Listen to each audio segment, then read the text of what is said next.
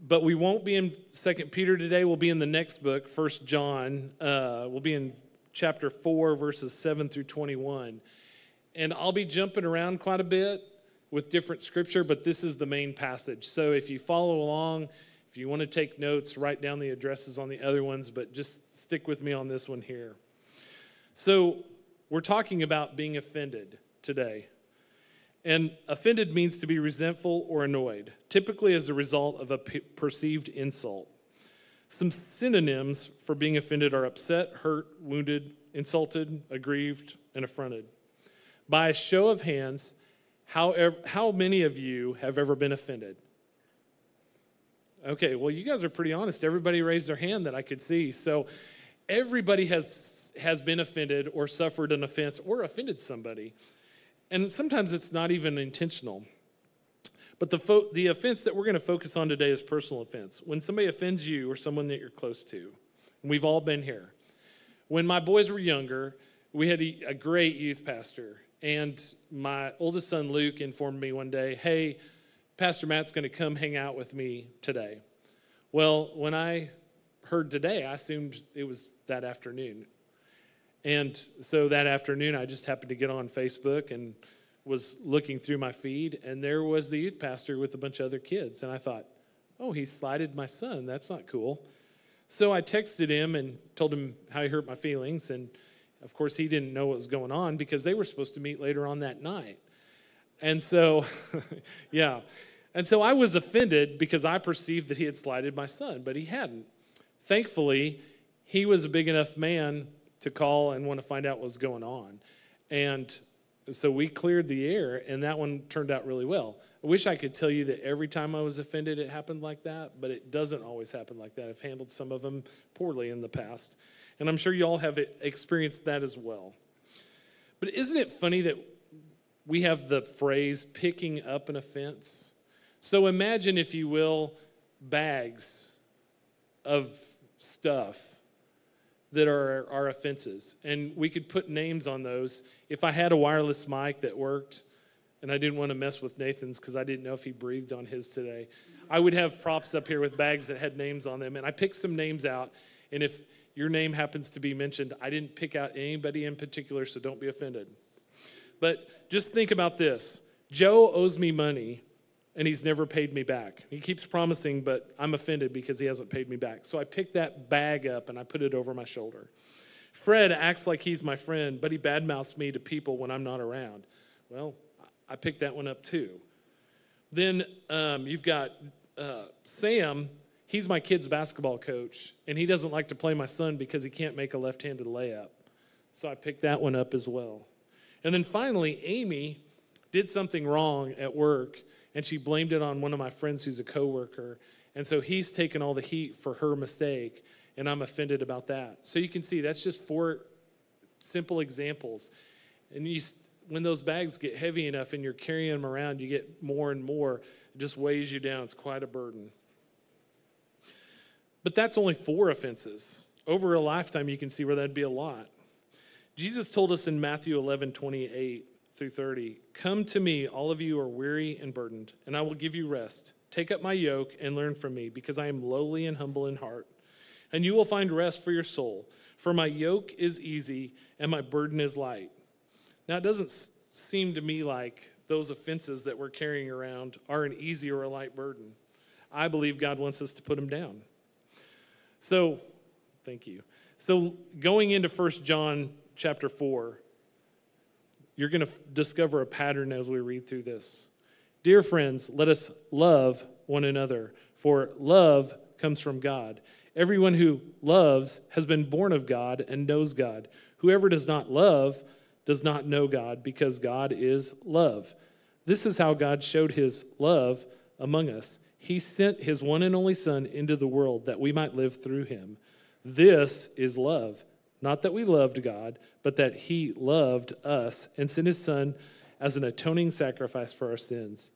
Dear friends, since God so loved us, we also ought to love one another. No one has ever seen God, but if we love one another, God lives in us, and His love is made complete in us. This is how we know that we live in him and he in us. He has given us of his Spirit. And we have seen and testified that the Father has sent the Son to be the Savior of the world. If anyone acknowledges that Jesus is the Son of God, God lives in them and they in God. So, and so we know and rely on the love that God has for us. God is love. Whoever lives in love lives in God and God in them. This is how love is made complete among us, so that we will have confidence on the day of judgment. In this world, we are like Jesus. There is no fear in love, but perfect love drives out fear, because fear has to be has to do with punishment. The one who fears is not made perfect in love. We love because he first loved us. Whoever claims to love God yet hates a brother or sister is a liar. For whomever does not love their brother and sister, whom they have seen, cannot love God, whom they have not seen. And he has given us this commandment anyone who loves God must also love their brother and sister. So, this scripture tells us that God is love, and love comes from God.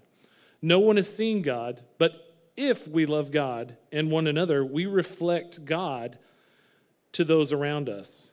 John says that God's love is made complete in us, which I don't know about you, but that's a tall order that I help complete God's love. love is our testimony and is a reflection of God in our lives. Notice at the end of this passage, John says, God has given us the command that anyone who loves God must also love their brother and sister. Now, Jesus takes it a step further in Luke 6 27 through 31. But to you who are listening, I say, love your enemies, do good to those who hate you, bless those who curse you, pray for those who mistreat you. If someone slaps you on one cheek, turn to give them the other also. If someone takes your coat, do not withhold your shirt from them. Give to everyone who asks you, and if anyone takes what belongs to you, do not demand it back. Do to others as you would have them do to you. Now, John says here that we need to love our brothers and sisters, but Jesus raises the bar, and he says we even need to love our enemies. A few weeks ago, Pastor John, not John that wrote First John, but John Madison, preached about praying for our enemies. And he alluded to the fact that enemies are strong is a strong word. You know, most of us would think, well, I don't really have any enemies. I have some people that irritate me and that I don't really care for, but I wouldn't really call them my enemies.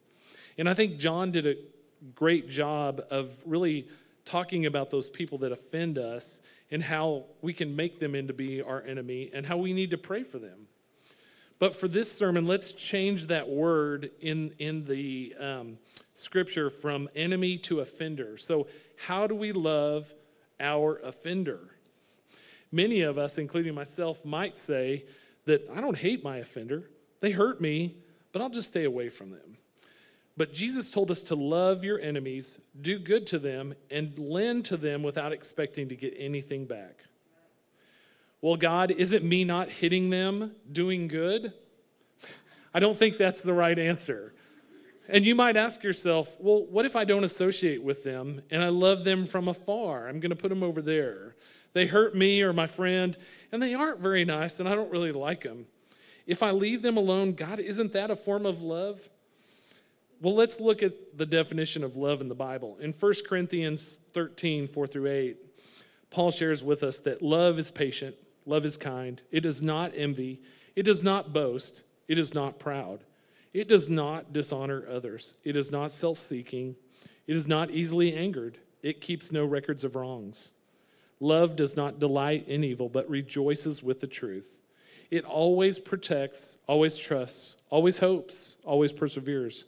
Love never fails. If the fact that God is love doesn't raise the bar, Paul sure sets it way up there. This scripture tells us what love is.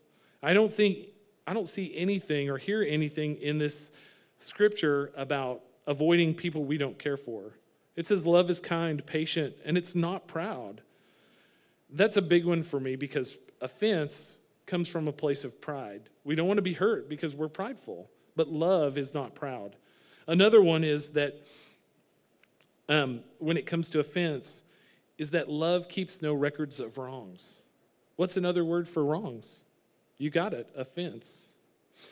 The thing that God wants us to see, and he, I know He wants me to see it because I'm preaching this again, is that when it comes to offense, we have to love. And then we have to love some more. And then we have to love some more. And then we have to love some more. We have to love past the offense because God is love and love never fails. So, how do we love our offenders? According to the Bible, you should forgive and forget. Matthew 18, 21 and 22, it says, Then Peter came to Jesus and asked, Lord, how many times shall I forgive my brother or sister who sins against me? Up to seven times? Jesus answered, I tell you, not seven times, but 77 times. So, according to that, revenge is not an option until they sin against you 78 times. So you better get your smartphone out to keep track of that because 78 is a lot. But let me share with you that some translations say 70 times 7. So that's even more. So you're going to have some big files on your phone if you keep track of that. That's that heavy burden that comes when you hoist those burdens on your shoulder. but Romans 12, 17, and 18 says, If someone has done you wrong, do not repay him with a wrong. Try to do what everybody, everyone considers to be good. Do everything possible on your part to live in peace with everybody. So that trans back, translates back for me to forgive and forget. But you're probably thinking, Mike, they wounded me and it hurts a lot. It's not fair. It's easy for you to say because you aren't in my shoes. You can't feel the raw wound that is radiating pain right now, or you don't know what they did to me and how awful it was. It does hurt. There's no doubt about it. When you get hurt by somebody, it's painful. A wise man once told me that this doesn't mean we don't recognize the pain or the hurt that it causes, but we forgive and we forget and we move on and we love. You can also confront your offender. The Bible tells us we can confront our offender or somebody who's offended. Matthew 18, 15 says, If your brother sins against you, go to him, show him his fault, but do it privately, just between yourselves. If he listens to you, you have won your brother back. Matthew also says in verse 5 or chapter 5 verse 23 and 24, therefore, if you are offering your gift at the altar and then remember that your brother and sister or sister has something against you, leave your gift there in front of the altar. Go and be reconciled with them, then come and offer your gift. And that's we've that's examining your heart before you do communion because that's a gift that we give we get from God. Is your heart in the right place? If you have an offense, we need to reconcile to get our heart in the right place. Both of these um, verses are commandments from Jesus, and this command is a tough is so tough, at least for me. If someone's hurt me, or you find out that you hurt someone, the last thing you want to do is talk to them because pride. Nobody wants to admit that they did something wrong. And so it's hard to go talk to those people. Many times people are unaware that they've offended us because it was unintentional, or maybe we read more into the situation than actually was the case. How many friendships have ended because of offense that weren't reconciled? Sometimes we do something for someone without recognizing the impact to others. And I've had this happen to me and done it many times in my life. So, in my previous life, before I got into ministry, I was a, a banker and we lived in a small town of 2,500 people in a ag community. So we did a lot of farm loans, and we went through a season where um, crop prices were down, and our, farm, our my farm customers were hurting. And in Texas, where we lived, we didn't get a ton of rain, so it was really easy for the crops to not make. And so they needed crop insurance. Well, we had a company come in that had a new way to calculate crop insurance, and it was looked like it was going to be a better product for our farmers. And so I thought, well, this is great. I'll be able to help my farmers out by showing them this new product. So we sent out letters, and we were going to have this meeting with all our farm customers to come in. Well, a couple days after that letter went out, I got a phone call. And I had a business customer that I hadn't thought about who sold crop insurance in that town. And he was like, Hey, why are you telling people to jump ship and go get their crop insurance from somebody else? It's going to devastate my business. I was like, Oh, snap. Hadn't even thought of that. I was so worried about helping the farmers that I didn't think about how it would affect one of my business customers. Fortunately, he confronted me on it. And we were able to cancel the meeting, and, and he worked through some products that were similar to what these, these folks were offering. And so we, we worked through it. But thank goodness he was willing to call me and confront me because I hadn't realized I'd done anything wrong for him. I was trying to help these other people. So, how would you react if you were the business customer in that story? How would you react if you were me? I've been in both spots numerous times, and there's basically two ways you can react if you know if somebody's offended by you. You can either apologize and try to make things right, or you can deny that you did anything wrong. You can be prideful and and, and not apologize.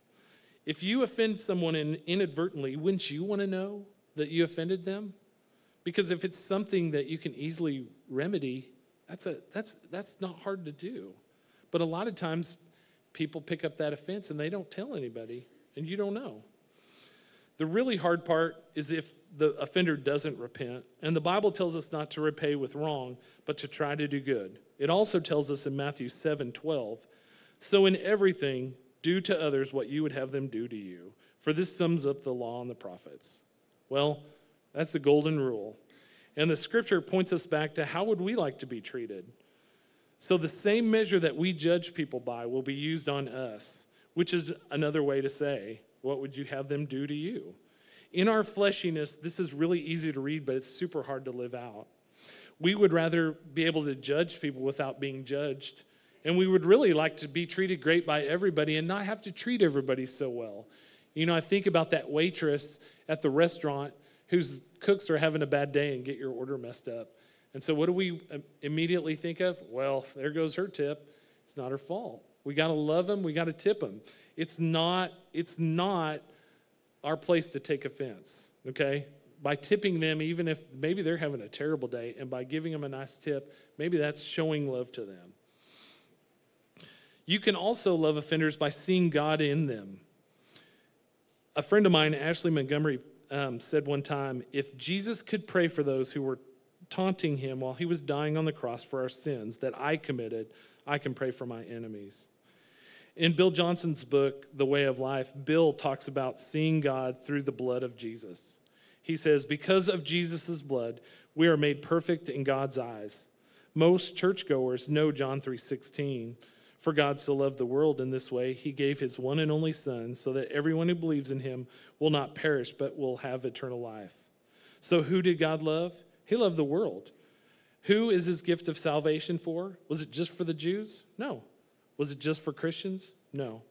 Was it just for people that lived a good life? No. It's for everyone, even the bad people.